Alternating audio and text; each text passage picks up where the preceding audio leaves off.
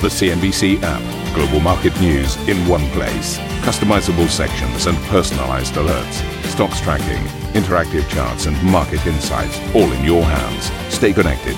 Stay informed. Download the CNBC app today. Good morning, everybody. Welcome to the program. This is Squawk Box, and these are your headlines. Weaker numbers from Apple, the tech giant posting its first profit miss in seven years, as demand for its high end iPhones drops on production issues and a softer macroeconomic environment. Slower ad revenues at Alphabet and weak sentiment towards Amazon after the company forecast slower than expected sales growth for the current quarter. Uh, meanwhile, Meta surges to one of its best days in almost a decade, pushing the Nasdaq to its highest level since September. Top executive Nicola Mendelsohn tells CNBC the tech giant's strategy shift is paying off. 2022 was a was a critical year because we, we were able to demonstrate that we didn't just have a plan, but the plan was working and that we have proof points to show it. And the ECB plus the Bank of England both hiking rates 50 basis points, whilst a change in wording at the Bank of England sparks speculation that rates are now at or near the peak. But the governor tells CNBC it's too soon to be sure. I'm not saying this is this is it. Uh, we're done because the world is too uncertain at the moment. In, in, our case, there are there is a there is an encouraging downward path of inflation in our central projection. But there are there's a big risk. We've got the biggest risk in our forecast on uh, on inflation on the upside that we've ever had. And the Adani Group losses spiral past $100 billion since late January as a short seller's accusations of fraud spark an intensifying crisis at the Indian conglomerate.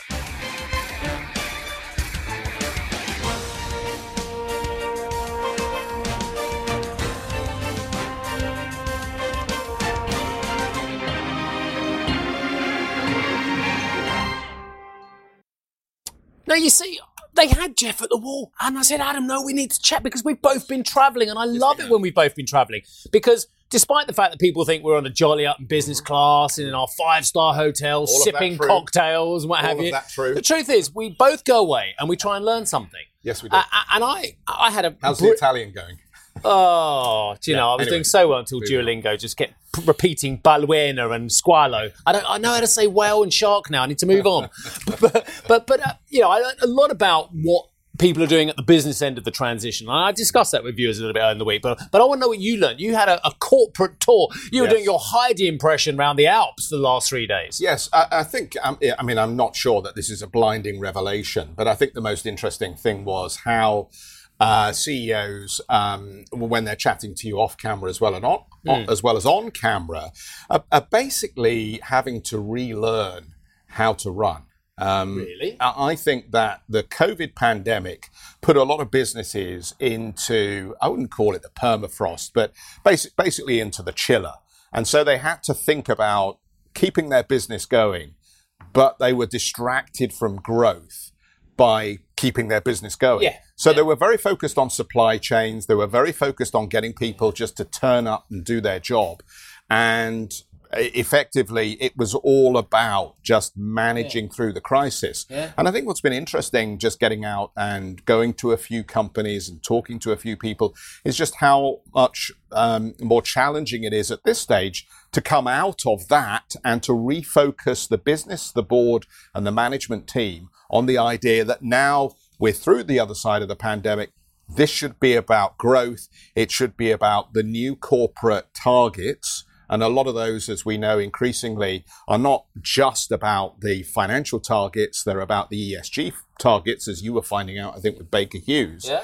But it's also about realigning management. And it, and I, I don't know whether you've noticed this, but isn't it interesting how many executives seem to be exiting stage left either moving up within the company to a president or a chairman role, or in fact, they've just decided that now's the time to move on. And, and Nigel Wilson, you know, you weren't in, I don't think, for that show, but Nigel Wilson, you know, had a, has a, had a great career. The guy's 66, so I guess, you know, He's forgive him for. Retiring.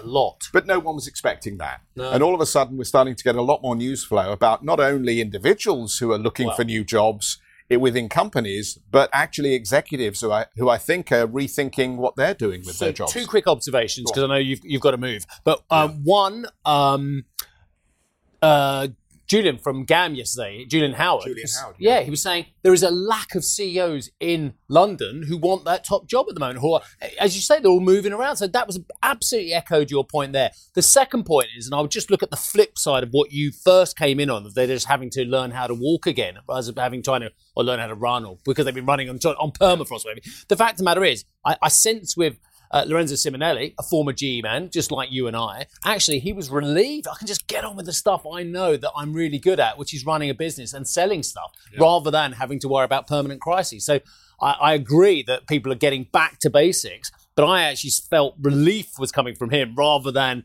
kind of, oh my God, how do I do this? Yeah, no, absolutely. I think it's a key point. And, and it's very interesting talking to a couple of healthcare companies as well, because they've obviously been the eye of the storm when it comes to the pandemic. And two different companies, Novartis that was very, was not very involved Yeah. with a lot of the testing and a lot of the uh, compounds. And then Roche that was very involved.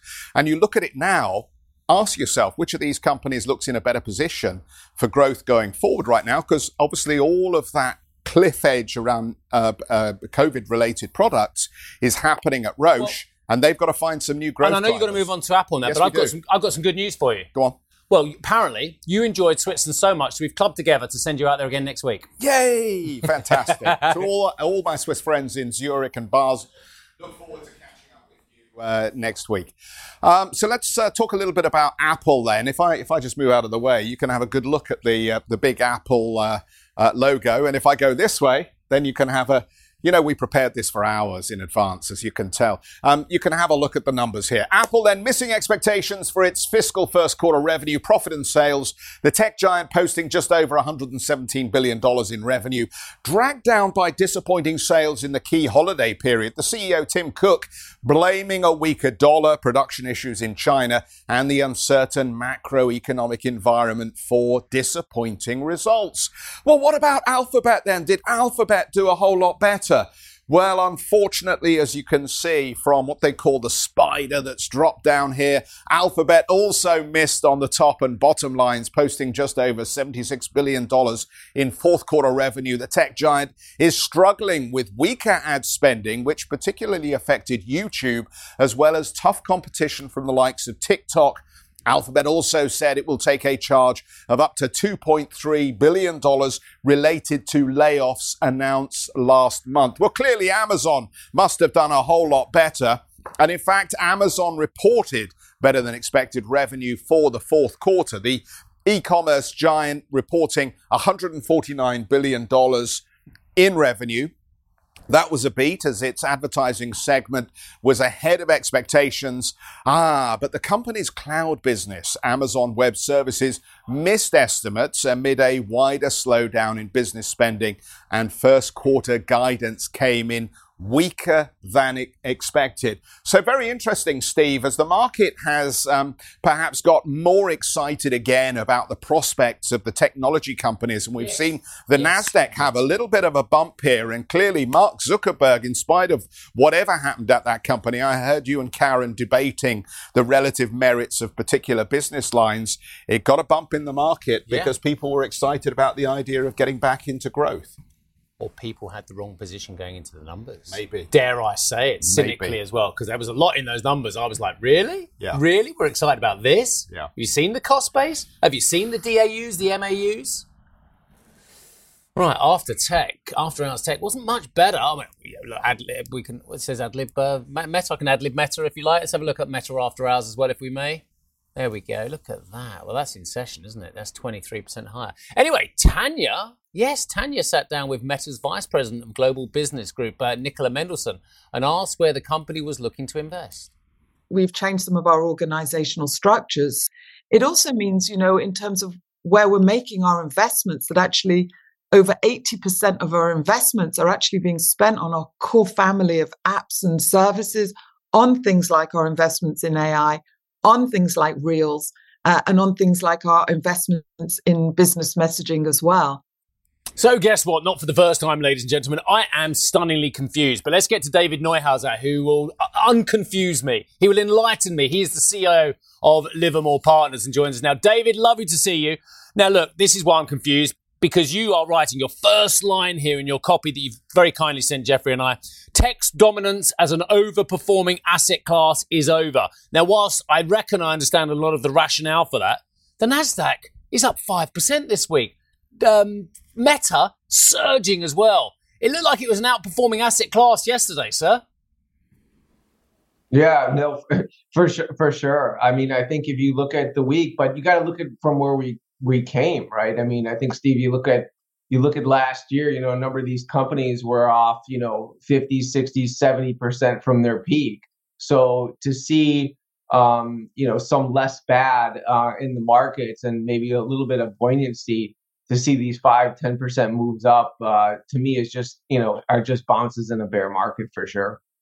Bounces in a bear market. And that, that's really interesting because I think what our viewers ha- have struggled with is S&P with these six or seven massive names and S&P X those big six and seven names as well. So how do, does our audience play this? And by the way, I noticed, and I'll, I'll show this to viewers later, the transports had their best week so far since March as well.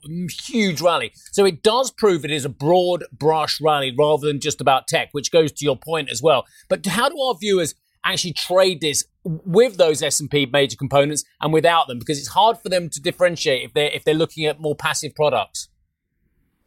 Yeah, I, I think the way first of all, there's a number of things you have to look at is, you know, you go back to 2022, remember, I mean, we started to come off a cliff early in the year. And you know, as we got went through summer, we were almost a peak uh, bear market site in terms of cycle. And then, of course, you had a much, much more aggressive Fed uh, that started to really turn up interest rates over the you know course of the rest of the year and the fall. So I think you had almost peak sentiment in terms of single stocks uh, as you went into the end of the year, as people believed the recession uh, was upon us. But you know, fast forward to where we are just a month in, um, you know, you're seeing Jay Powell uh, start to retrench a little bit in terms of the steepness of the curve. And that's, of course, causing uh, some light to the tech market and the rest of the market, as you described, which, you know, is good in the short run. Uh, and maybe we had too much uh, bearishness or hawkishness in a very short period of time. But again, you got to look at this over a period of like a year or two or three. You know, where you want to be positioned, why you want to be positioned, Where's the inflation rate? What's the growth rate? What's the earnings multiples on these stocks? What should they be? So there's a lot of different dynamics that you really have to build in from an investor standpoint to determine, you know, should you be invested in tech? Should you be invested in transport? Should you be in oil? There's a number of these dynamics. And today, I still say nothing has substantially changed, uh, except, uh, like I said, I think tech's, tech's dominance uh, for the past 10 years seems to be uh, coming to an abrupt end. David, let's move you on to something that um, you're more excited about then. Um, uh, the, the, market reaction to, to the Fed has been very interesting because it seems that they listened and then they said, oh, well, that actually means that inflation is, um, is done then and we, we can move on and we can reinvest. But we got a broad based rally in lots of things, including the metals that you so beloved. Um, just tell us where you think we should be invested rather than where we shouldn't be. Yeah, so I think the areas that I, have stressed on this with you guys, even just you know when I saw you last here not too long ago, what in in December. So you know the idea that you were going to have a China reopening, which was going to be uh, helpful to some aspects of the global economy. We we like luxury, of course, as sort of a hiding place, sort of ultra high net worth individuals that had just you know a lifestyle that they, you know, regardless of inflation or even some uh, some degree of, of wealth effect deterioration, wasn't going to all of a sudden, you know, prevent them from buying the next Hermes uh, scarf or Louis Vuitton bag. So I, I love that space. I still do. Those stocks are up big already this year, 20%. Um, I think there's a growth narrative there that has a long runway ahead of it. Um, of course, a much deeper, pronounced recession over the next, let's say, a year or two would start to derail that a bit. But I think as you look out five years, 10 years, those are really the, the potential winners. The other avenues, which we discussed, is a weak dollar, which I think is going to be structurally uh, occurring going forward. And that's going to be a boon to metals, base metals, and the like. So copper, gold, silver, and oil. And again, we like, you know, at our hedge fund, we like to play those very specific sectors, very specific companies. So again, we outperformed uh, big time last year because of some of the small caps in the space, and I see that uh, as a path going forward. Are we um, are we waiting on a wild coyote moment here, David? You you know the cartoon where he just runs out and he runs out of air and then he drops. And there are a lot of chartists at the moment who are looking very closely at the pattern we've traced here with the uh, the key US markets, and they say it looks an awful lot like some of the previous major routes we've seen. Is it your sense we're on borrowed time? Uh, I I do because I think there's just again a lot of structural dynamics that are occurring. You know, de- whether it be geopolitical, uh, you know, whether, whether it be in terms of deglobalization of the world, whether it be uh, higher labor costs, higher energy costs. I mean, some of these aspects of, of inflation you know, sure they're dying. You're starting to see that happen, but it's mainly, as you guys see, I mean, it's mainly in the good side of of the business, which means you're starting to see more recessionary uh, forces come to play. What you're not hearing a whole lot about recent, very recently, is again the service side and the labor side, and that these costs are like embedded now. And again, it really you know rings true when you see uh, technology, when you see some of these earnings or some other aspects where the margins are just getting uh, starting to get deteriorating are deteriorating. And i think the growth rates are slowing. So you're seeing slowing growth higher costs higher borrowing costs and i think you know you look out over the next few years and i think still still uh, the only path is to the downside. It just may take a little longer to get there David, always good to catch up. Thanks for joining us this morning and best of luck with the rest of the, of the day. Uh, David Neuhauser, the CIO at uh, Livermore Partners. very nice painting as well behind it, wasn't it? Very nice painting. Yeah, I did, um, didn't pick that up in IKEA, did he? No, I don't think so. Um, talking of which, I mean, I think the, the underlying message there is, you know, at some point liquidity meets valuations as long as the central banks keep tightening here. And I love your Wiley Coyote reference. The Wiley Coyote. Yeah, I mean, there's some references that just don't get old. And no, this absolutely. image of him just scrambling and the cliffs behind him, it's just, it's perfect for this market. I know. And um, you look at the, the, the, the resilience that there seems to be at the moment to the upside, and you think there's a lot of people that are going to get we, sucked back well, yeah, in at this stage. Where, where the Acme, Acme dynamite just yeah. blows it all up. Exactly. Well, the central banks are doing their best to help. They are. Uh, the European Central Bank has now uh, raised interest rates by 50 basis points to 2.5%. That was in line with what the market was expecting. ECB President Christine Lagarde pledged to, quote, stay the course that is her new catchphrase. I think she was she was trying that out at the um, at, at, the WEF yeah. event, and um, clearly she likes the phrase and she thinks that it's going to stick. So she said another half. Geoff, what do you think of my phrase? I'm going to say "stay the course" a few times. What do you stay think? the course. I think yeah. that's what terrific. What do you think, Geoff? Um, how many times on your panel did she mention it? Well, she, I think she mentioned, must have got in three or four good references, uh, but it was right up there in the headline opening. Yeah. She was unflappable. I've got to be honest. I mean, again, yeah, you, you were good. She was good. It was like two titans. Yes. yes. Clashing. Yes. That was a good film. Well, it's, it's very interesting, isn't it? Because I think I think central bankers do love a phrase these days. We will do whatever it takes, right? Look, that that worked really well. Now we're going to stay the course. Stay the course until we're not. Uh, markets took the comments as a signal the ECB's hiking cycle would come to an end this spring, but some policymakers pushed back, saying they expect another rate hike in May. Annette was in Frankfurt for the decision and asked Lagarde about the negative effects of the hiking cycle. I would say that all that we are seeing, which is a tightening of the financing terms and conditions, uh, higher rates um, in, in across the, the various sectors of, of lending, is actually good transmission of our monetary policy. Uh, it's it's not the entire transmission because by the time you know the investments is possibly reduced, financing is is uh, more expensive, impacts will will channel through into the real economy. Uh, but we can tell that there is transmission of those rates already, and that was part of the propositions that we had. Obviously, um, we are hearing the banks and we have good dialogues with the banks uh, on on impacts that all our measures have. Our measures have impact on on interest rates as well. Uh, in, in, in a different direction. So we, we are attentive to that. And uh, of course, we are attentive to financial stability. Uh, and, uh, and this is something that, you know, comes into uh, the decision making process.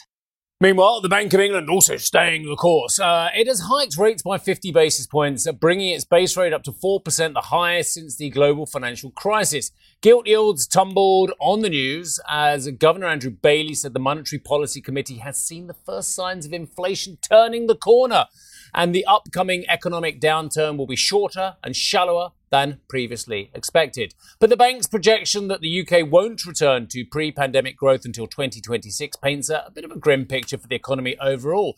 Joumana asked Governor Andrew Bailey whether markets are right to price in an end to the hiking cycle in the near future. The way I would put it is that we've been saying up until now that in recent times that if the economy evolves and if inflation evolves as we think it will, rates will have to go up further.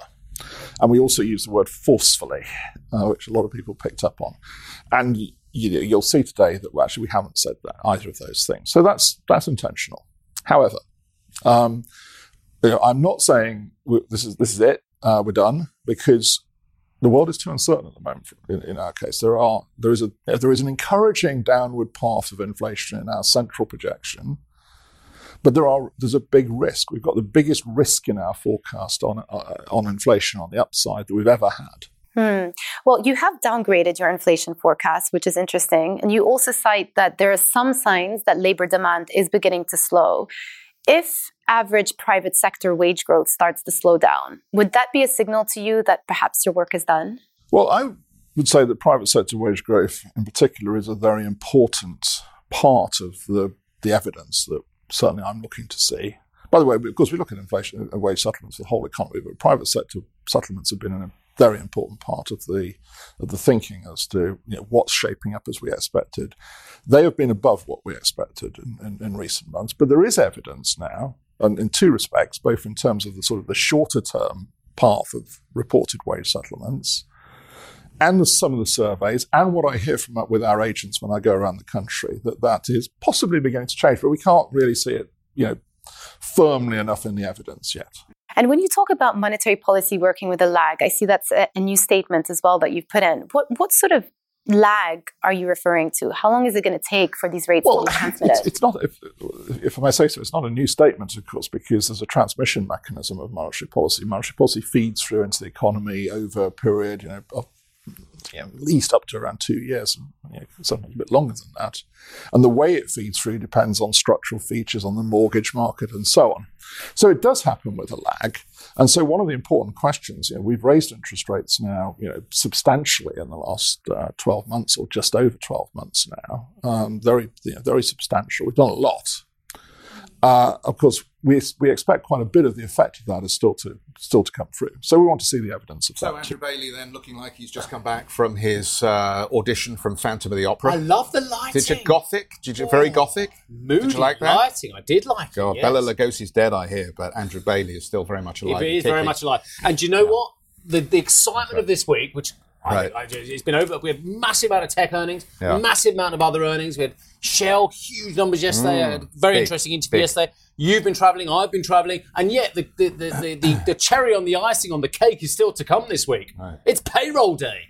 Yeah, payroll day. Expected to show slower growth, with Reuters forecasting 185,000 new jobs created in January. I can tell you at least one of the um, big houses out there. I think it's going to be 300,000. It's Goldman's. Dow looking for 187, down from 223 created in December. Unemployment rate, uh, expect to tick up, but we're talking 3.5%, 3.6% here, so we're decimals. Uh, average hourly earnings, everyone's watching this, aren't they? Uh, rising 4.3% on the year, uh, well below inflation and lower than the previous month, apparently. Yeah, I mean, it's going to be fascinating on the back of those jobless claims numbers, isn't it, really? Which seem to suggest the market is still very tight for workers. Well, coming up on the programme, Adani shares falling once again amid the Hindenburg report. We will talk about the latest on that story when we come back. How's the podcast today? Just genius. There's a lot of Wile E. Coyote references. There's uh, moody film noir references. It's got a lot, to be honest. Uh, for more on the disappointing earnings from the Tech A team, uh, check out the Squawk podcast. Geoff talking through it all.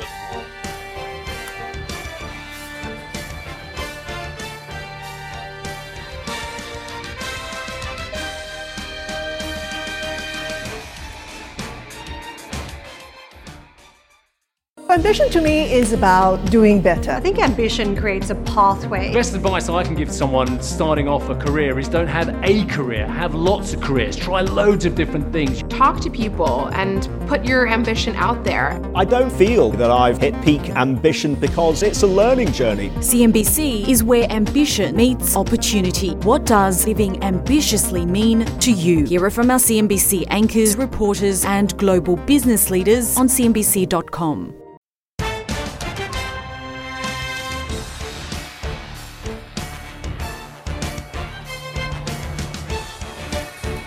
Welcome back, everybody. Shares in uh, Adani Group companies are again sliding, continuing a route that has seen the group's companies shed around 50% of their total market cap since short seller Hindenburg Research released a report accusing the company of fraud. India's National Stock Exchange says it has placed three Adani companies on additional surveillance, including the flagship firm Adani Enterprises. Well, Nimesh Shah joins us. He's a reporter for India's CNBC TV 18 and comes to us from Mumbai this morning. And Nimesh, I think we'd all be very interested to know what the feeling is there about the accusations that Hindenburg are making, because we know part of the response from the company was to accuse Hindenburg of being anti Indian, which the company itself dismissed very rapidly. But how's it being received there, this story? Well, you know, the news flow continues to uh, continues to hit the Adani Group stocks. In fact, uh, the, as you rightly pointed out, the market cap of the entire Adani Group has fallen more than 50 percent in the last, uh, you know, since January 24. And in fact, it has the overall group market cap has now slipped below 10 lakh crores. In fact, now there are a lot of agencies, you know, pointing out questions on the on the group, on the accountability and everything. If you look at today's trade as well, most of the Adani Group stocks are under pressure. Adani Enterprises down uh, 12 15%, Adani Port, Ambuja Cement, Adani Green, Adani Wilmar, all are under pressure today uh, for the seventh consecutive day. Now, a couple of news uh, as far as the group is concerned. One, the National Stock Exchange, which is the NSE, has put the three Adani Group stocks, which is Adani Enterprise, Adani Port, and Ambuja Cement, under the additional surveillance measure. This means that these stocks will be uh, will be for more stringent rules. In fact, from in, from today onwards on intraday, the investors will have to put in 100% margin in all this all the, these these these three stocks. Additionally, Adani Enterprise will be removed from the Dow Jones Sustainability Index starting Feb of 7. So that's going to be additional pressure as far as Adani Enterprise is concerned. The company, uh, one of the group companies, which is Adani Port, they made an announcement. They made a uh, you know quarterly update on the operational data for the month of January. That sounded little little strong, but broadly uh, there has been a negative sentiment or a negative spiral, so to speak, towards all the Adani Group stocks. Every all the stocks are under pressure again in today's trade. And as I said earlier, the entire market cap of Adani Group is now below 10 lakh crores, and it's down 50 percent from January 24. So there is massive selling across the group stocks. Now there are a lot of reports about uh, you know uh, regulators looking at, uh, at Adani Group stocks. The banks have been talking about uh, you know w- what could be the exposure to this group. So there are a lot of things to question. But as things stand, all the stocks continue to be under pressure, and the market cap has lost more than 50 percent. Nimesh, terrific. Thank you so much for the report. Nimesh Shah from CNBC TV 18.